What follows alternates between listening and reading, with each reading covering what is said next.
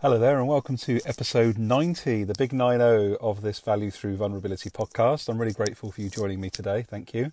Uh, my name's Gary Turner, your host, and today I'm really excited to bring you Aga Bajer, who is a culture strategist, author, keynote speaker, and just all round really awesome human being. I had the pleasure to present alongside and meet at the Ignite Movement Conference back in St. Gallen, Switzerland, a few months ago. Um, what I loved about this conversation with Aga, uh, just to share a couple of my, my key takeaways, is she speaks about the fact that culture is not just global and that culture is very much local. And I just love how she speaks to the fact that we all have agency, that we all, within our immediate sphere of influence, are able to impact and indeed you know, shift uh, the culture both of ourselves individually and also those within our sphere of influence. I think there's so much uh, positivity and opportunity in that. I also enjoyed hearing her speak about the fact that she considers um, cultural revolutionaries.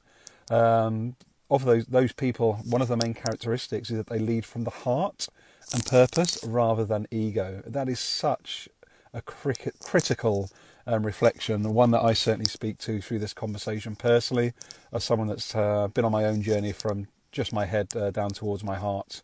Um, therefore, trying to, yes, let's say, stay stay out of the ego head as uh, as much as possible. And the other thing I really enjoyed Aga saying as part of, just as, to wrap up my intro here, she says that it's not just about fitting in, it's also about fitting out, and you need to combine the two. And I'd love to know what's coming up for you when you hear that quote. So please enjoy the conversation. Um, do connect with Aga. You'll find her contact details in the show notes. And uh, yeah, look forward to hearing from you going forward. And I'll speak to you again as we wrap up this conversation.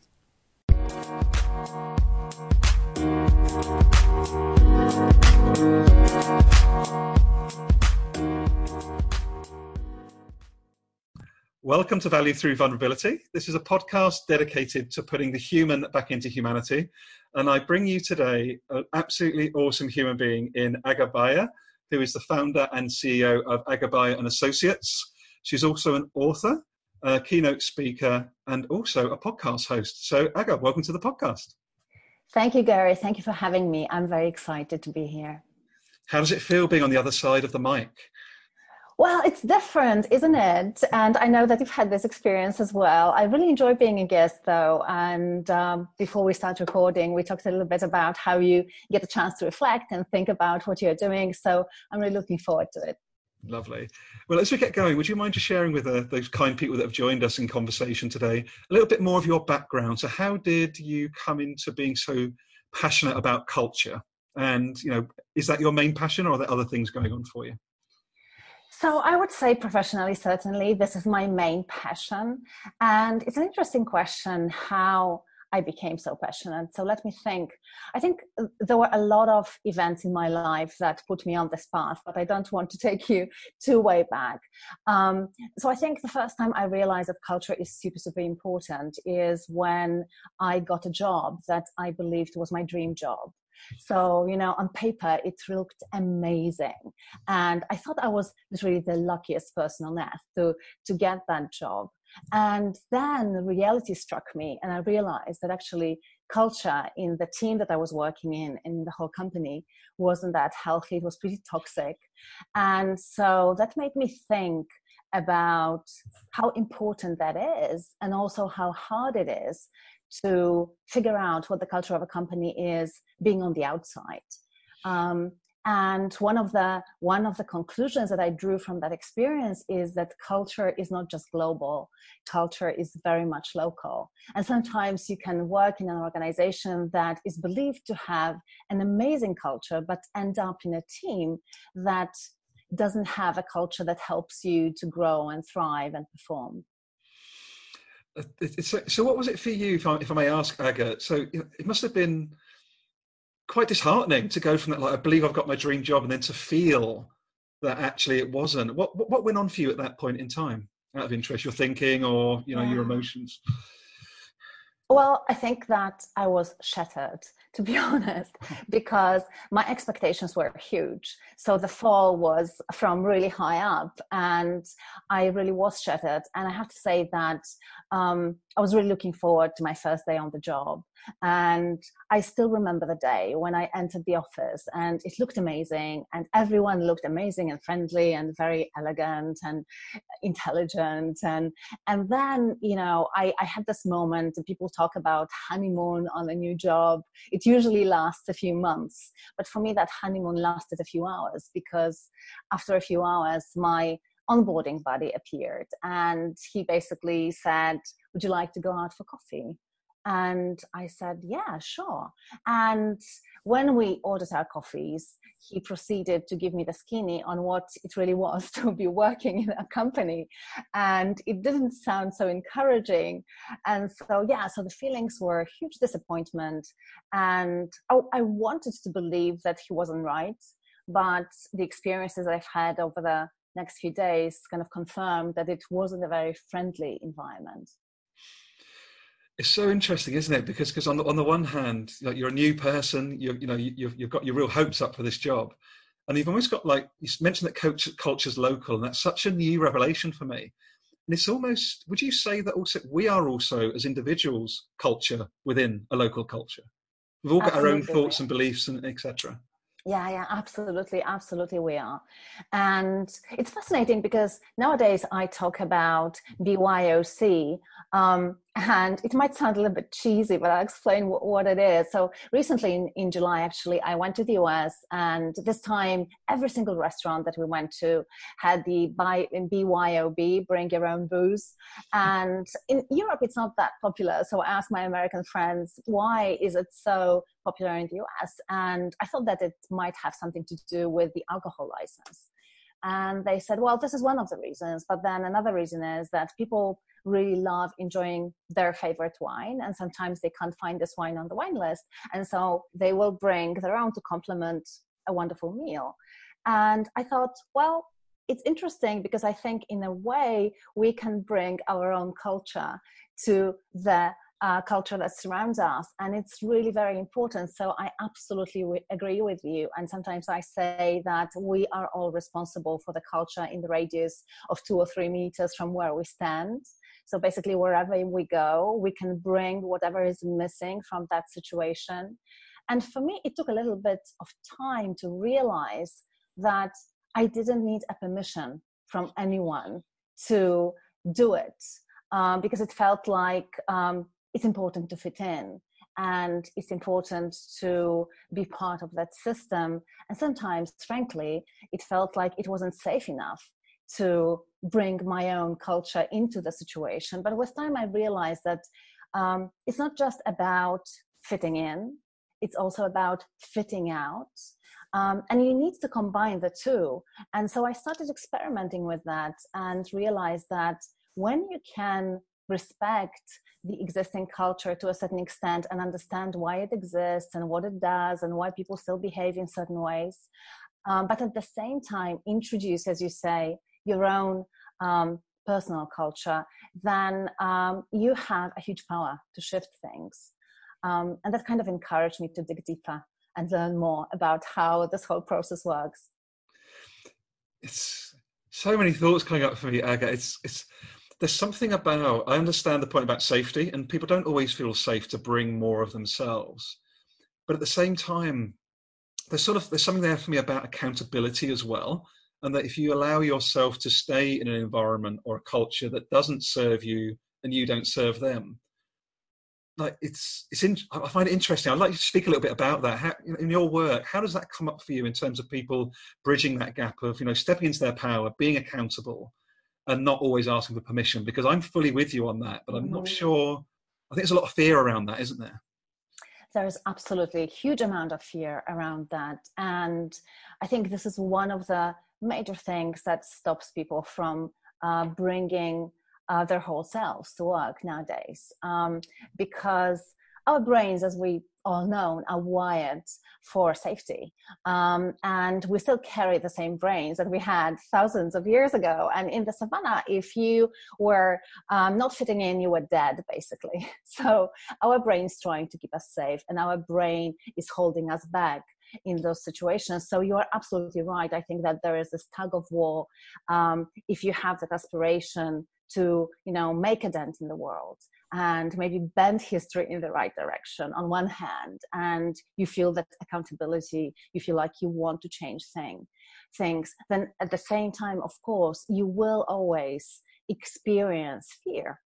And for me it's really interesting to see how that dance between the two plays out uh, because frankly i i don't buy into uh, fearless people and this whole concept that you can be fearless i think that um, only sociopaths probably don't experience fear.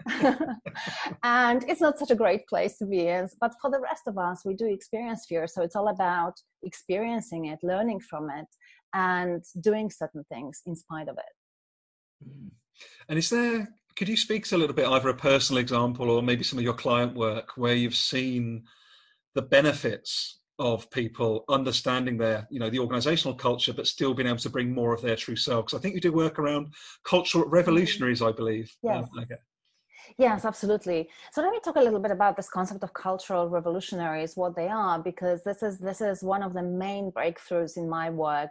Um, what I've realized works when it comes to culture change, um, because clearly, you know, when you are part of a system, when you are part of a culture, uh, you have a number of choices of how you interact with that system. Um, and I noticed that basically there are two major axes that play into how people show up in, in that sort of context. One has to do with our sense of agency. So, you know, what is the extent to which we believe that we can make a difference and we can make a dent in in the world and in how things are. And then the second axis is um, conformity and the extent to which we are willing and able to conform to the current rules. And so, you know, when you imagine these two axes, X and Y, of course, uh, you know, where I'm, where I'm driving, well, I'm driving at a four box model where you will have four different ways that, that you can interact with, with those things. So, of course, you know, when you have really high sense of agency and at the same time, really high sense of conformity, you will be the ambassador of the current culture. So you will be doing things in a way that are culturally acceptable within this organization. You will be explaining to others how things are done here. But of course, still, you will be constrained by the system.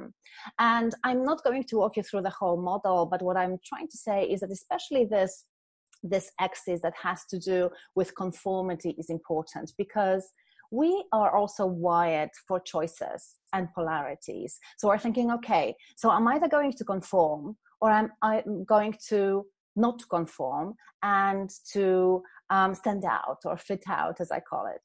Um, and these are my choices. And of course, you know when you when you go on the spectrum depending on whether it's a safe environment or not you end up uh, behaving in ways that actually don't create that much change um, and in my in my work with clients and in my research i realized that actually people who um, make the biggest change are people who work with and within the current culture um, and at the same time identify what are the bugs in the cultural algorithms that in a way um, drive the, the, the work environment. And so I think my favorite example of all, because it's so illustrative, it actually doesn't come from an organization I've worked with um, as a client, but it comes from an organization that managed to turn lion killers into lion guardians. And it's an organization called Lion Guardians, established by Leela Hazzah. And basically, what she did is she helped Maasai warriors, who are the main reasons um, that uh, the numbers of lions in Africa are decreasing so rapidly. So we had almost half a million lions uh, 50 years ago um, in Africa, and today we have only 20,000. And so she established this organization to protect lions, and she tried to figure out what would be the ways to do this, because one of the main reasons that lions disappear is the, the conflict of humans and um, and lions.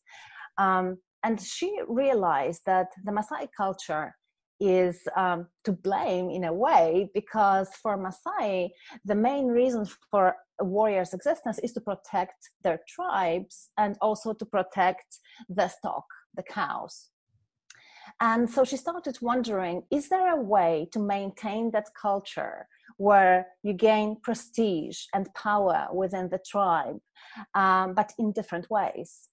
And she established a new system and a new paradigm where those warriors are now still protecting their tribes and stock, but they do this by tracking lions and strengthening bomas so that lions cannot get to and kill stock, and also creating rituals where you still have this rite of passage as they used to have.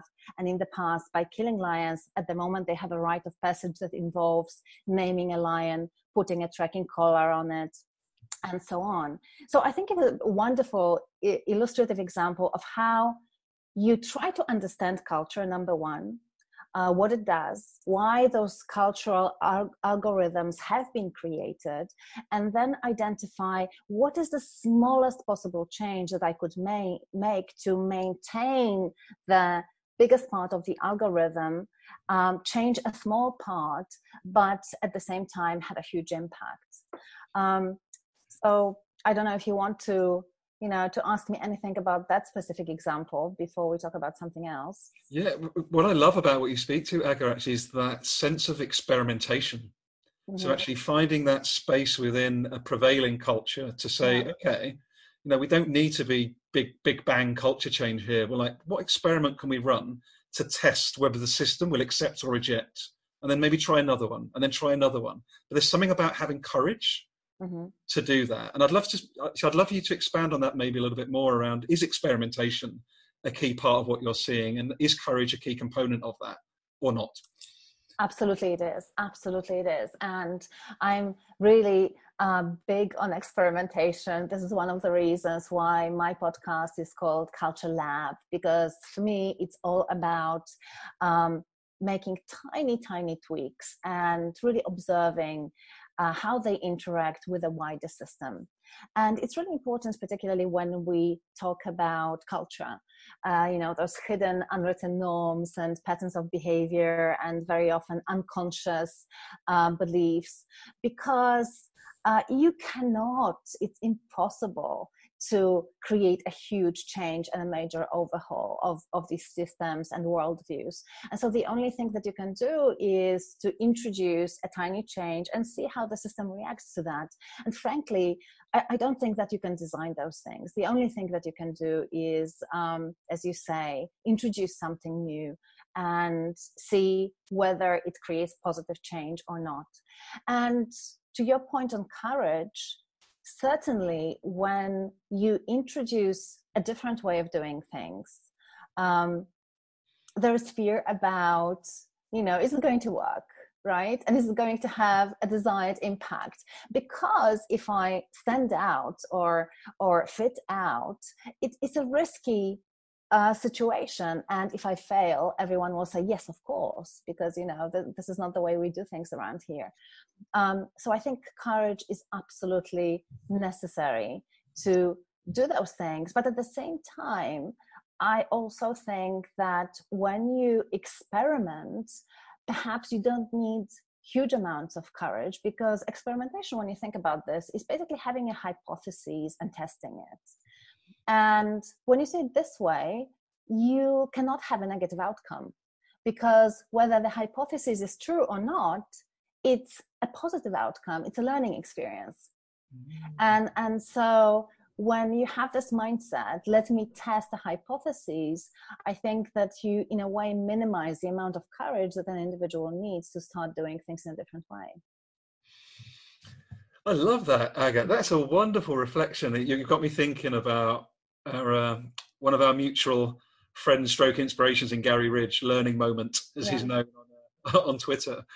And I just think that's such a powerful, because as you say, if, if, if it's just an experiment and it's within your sphere of influence, it doesn't take that much courage, and you don't really need to ask permission for that. Mm-hmm. Absolutely, you don't. Absolutely, you don't have to ask for permission. You um, also can introduce this mindset of experimentation so that you can learn rather than um, meet um, some sort of success criteria to your colleagues as well. And um, you know, very often we talk, and I know that you are a proponent of this philosophy as well. We talk about how you really don't have to be the CEO to do those things. And I think each of us, irrespective of where we sit in the hierarchy, has the power to talk to the people who sit next to us and say hey how about we saw it this way? And hey how about you know we we just try it and see whether it works without telling anyone. And when you have some interesting conclusions to share with your colleagues um, because you've experimented for a while and you've noticed that some things work then you can talk to more people and maybe more people will embrace it.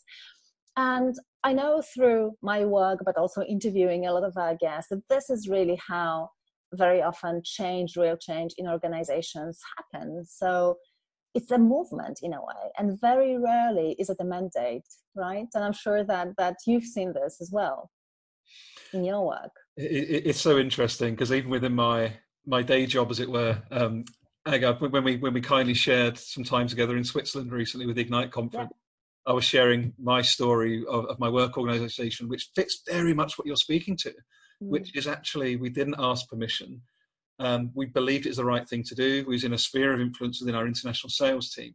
And I think this is the important thing I'd like our listeners to hear as we talk, is I've never met a senior leader yet that said, oh, you gave me an extra six million in sales, don't do it again. Right. Or you increased yeah. retention of our staff, please stop doing that. So I think so that's sort of so I think that's mm. a really interesting and hope and I believe hopeful message for our listeners. Mm. These experiments can really yield great value.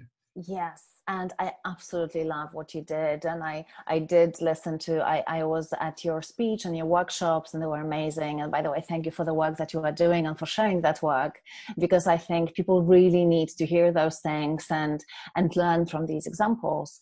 And i i really do believe that this is absolutely true. So we need to build a business case for the changes that we want to create in our work environment. And as you say when you have positive business results then then there is no senior executive that will tell you stop doing it absolutely unless it's illegal or right violate some major rules. But other than that I, I think that the only response that you can get is okay teach others how to do that and how can we do more of it? Um, so in a way yes i think that we have way more power um, in our hands than, than we want to believe I love your I love what you've done with your model though. It's beautiful that sort of agency versus conformity model. It just it's so simple but powerful. And I'd love you to speak a little bit about how how do your clients engage with that particular model? Do they really do they see clarity very quickly as like, oh yeah, I sit there actually, and maybe that's why X, Y, or Z occurs? Mm. Yeah, so I think it's quite intuitive because it's one of those things where people have already observed these things and these behaviors in the workplace. So the model basically helps them to see what they have already observed and maybe put some structure to it. Um, and understand that it's a choice actually which of these boxes you sit in and so interestingly for me the cultural revolutionaries are people who don't fit into any of these four boxes and i think this is one of the major revelations for my clients because they go like oh so there is another way, a fifth way. And the fifth way is basically that cultural revolutionaries are off the charts when it comes to agency. So their sense of agency is very often even higher than the, the highest of, of that model. But also they move really swiftly on this spectrum of um, conformity. So they know that they need to pick their battles, you know, and certain things it's really not worth fighting against. And perhaps it's even important to acknowledge them and say, this is something that I respect. I understand why we do it this way. It's our heritage, tradition, or it simply works. It's not broken. So there's no point of, of changing it. Um, but then at the same time when the stakes are high when you really truly believe as you said that this is the right thing to do then you have the courage to fit out and do something different. And so the people who the people who can really create that change and i consider you to be one of the cultural revolutionaries do exactly what you did. So you took things in your hands basically and i'm sure that you didn't challenge the status quo to an extent where your company would say you have to leave now right? Because you've shaken the boat so much that that, that it's dangerous for everyone to be in that boat. You've worked with the culture and within the culture and that's why you are so successful.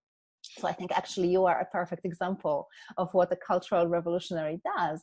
And also as a result as i know from from your work and what you have shared there are now other departments that are adapting these practices and, and this is how things usually happen. So you end up with a movement and it kind of spreads throughout the organization and other organizations as well. I know that your case study is going to be presented um, by harvard business school to teach students of how to do those things. So yeah this is how it happens. Yeah great study Gary. Uh, well, you're, you're, very kind to feedback on that, Aga. But I, I, think what what I'm so excited about is that, and I remember I remember when we was talking in Switzerland, is it wasn't always obvious to me. You know, mm-hmm. I used to be the guy. I was the guy that was in that. I love your metaphor of the boat.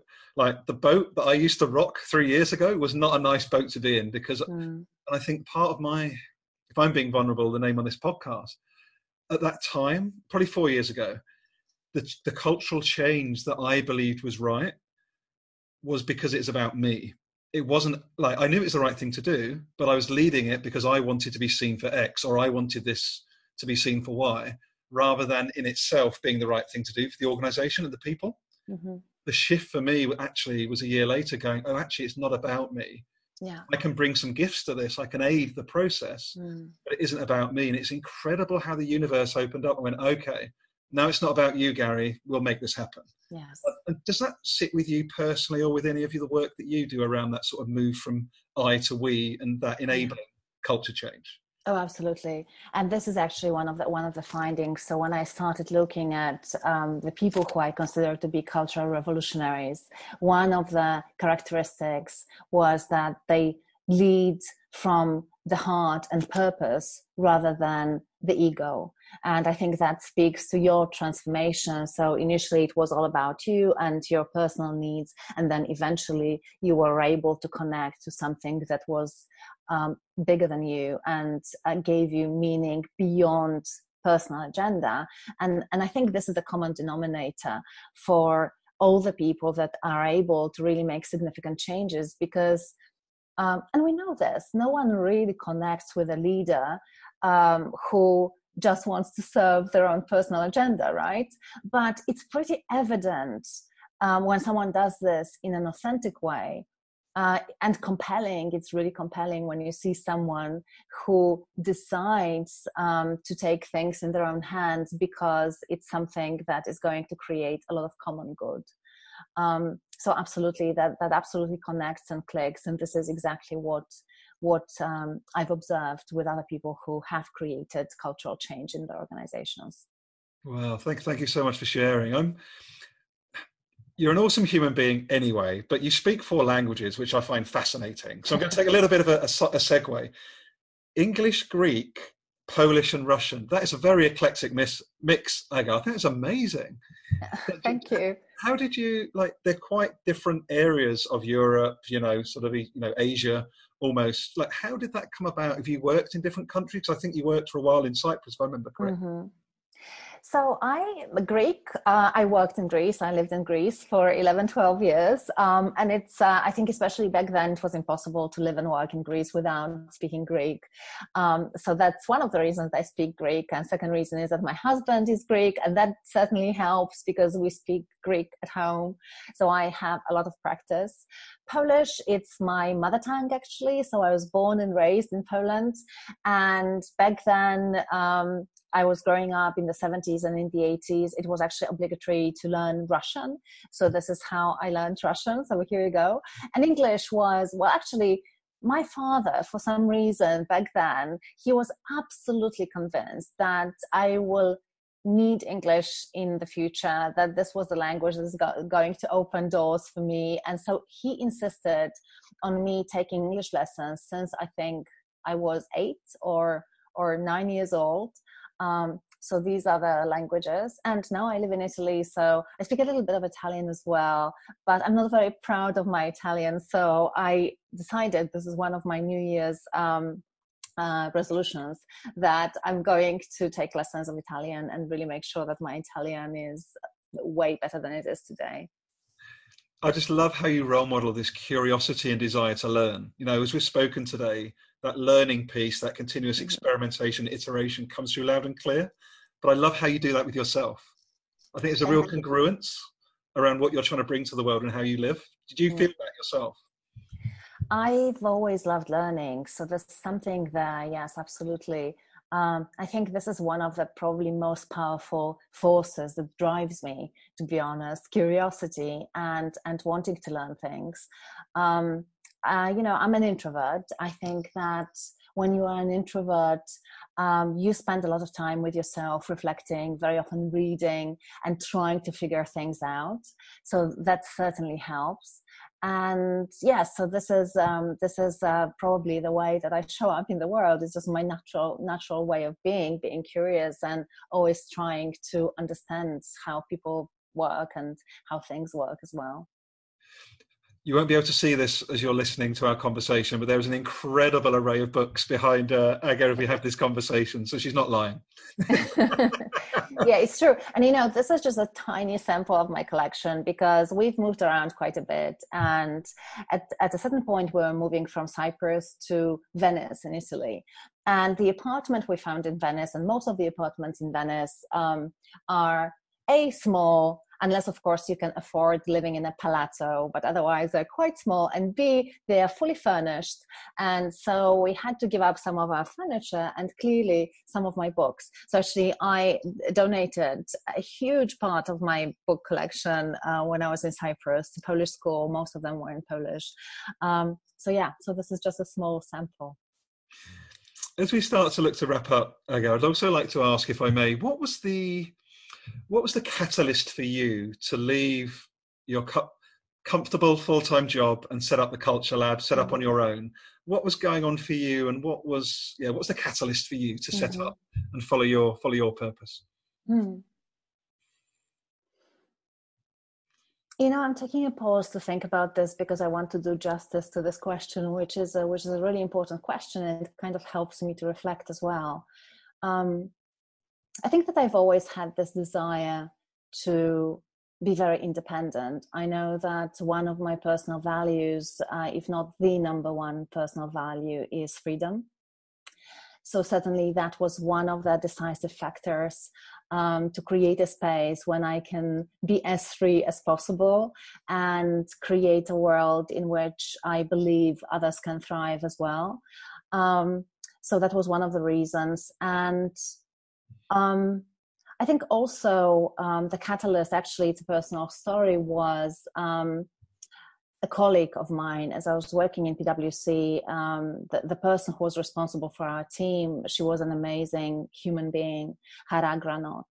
And you know, when I was moving to Cyprus and moving to PwC specifically in Cyprus, everyone, all of my consulting colleagues um, back then in Greece, I was working in Hay Group, Korn Ferry now in Greece, they were saying, don't join PwC, it's just terrible. They will squeeze you like a lemon and then throw you out. They have the worst culture ever and and so i eventually decided to join pwc anyway. And it was so interesting because in that firm that had such bad reputation i joined a team speaking of culture is local that was just amazing. So this woman was really amazing and created um, an amazing team. And as we're working together she was diagnosed with breast cancer and eventually unfortunately lost her battle to breast cancer. And it felt like um, in a way you know that that environment and the experiences that we had together it it really couldn't be recreated and i felt like it was time to move on um, in a way um, so that was that was one of the catalysts as well for me leaving pwc which otherwise actually turned out to be an amazing organization and i had a lot of fun and and learned a lot as well Beautiful. Thank, thank you so much for sharing. I was find that fascinating to find out a bit of, bit of the origin mm. story. And final, I'd love you to speak a little bit about the mentoring relationship that you started recently with Unreasonable. Mm-hmm. So I hadn't heard of them before I reviewed your profile, and they look incredible. So I'd love to give them maybe a bit of a shout out, and also what are you hoping to a bring, but b learn mm-hmm. through that experience? Yeah. So, the Unreasonable Group is one of the most awesome organizations in the world. I believe um, they have an amazing mission of supporting entrepreneurs who solve what they called BFPs, big fucking problems. and some of these, am I allowed to swear it's, on this podcast? We'll put a little E on it, it's fine. and so, you know, those problems include um, ocean plastic, climate change, illiteracy, um, diversity, and so on and so forth. And they work with young entrepreneurs, uh, comp- organizations that are in growth stage, and so preparing to scale, basically. And um, they do incredible work part of their activities because they also fund these companies so they find investors that that invest in these companies. They do anything necessary to remove roadblocks um, that that these companies might find. And one of the initiatives that uh, they have is what is called um, unreasonable impact which is a program, a two week program uh, for CEOs of these companies where they have an opportunity to tap to the collective wisdom um, of other entrepreneurs, but also people from various organizations. Um, Barclays is one of the organizations that sponsors it. And so um, I have had tremendous luck and privilege uh, to be a mentor on on their programs so in terms of my hopes of what I want to contribute um, and what I want to get out of it, first I want to say, you know, no matter what you want to contribute, you definitely get more out of it. It's just incredible because the amount of inspiration that I got from these incredible people who put everything on the line to create something out of nothing very often, to you know to make a dent in the world to create positive change it's just amazing and i'm so grateful because it really you know going away from this program and you never go away because you, you, continue working with these organizations but but going away from every interaction with these people i go away richer, more brave, more positive, and more hopeful for the future for our world. So I'm definitely getting way more than I can ever give them back. Um, but what you do as a mentor, basically, especially when you specialize in culture as someone like me, is just help them figure out, you know, how how to be more intentional about cultivating a culture that will help them be successful. Um, so it's all about shedding the, a little bit of light on, on this thing called culture, demystifying it, and, and working with them to help them cultivate the right culture for their organization. You're such an inspiration, Aga. Honestly, I'm, I was saying before we came on that I have the privilege of meeting you before coming on the podcast, which is a rarity. Yeah. So thank you for the work you're doing, how you show up, and I love the podcast. I loved particularly I listened to Seth Godin recently, and I thought that conversation mm. was fantastic. He is amazing. So keep up your amazing work. Thank you so Thank much for what you do. And how can people follow up with you, connect with you? What's the best mediums to reach you? Okay. So the easiest way to find me is Google Aga Bajer, A-G-A-B-A-J-E-R, and this is also my website, so agabajer.com, and you will find the blog and the podcast there. And you can also reach out to me, just send me an email at aga at agabajer.com. I'll make sure they're all on the show notes. And thank you so much for joining me. Thank you, Gary. It was a pleasure. Bye. Bye.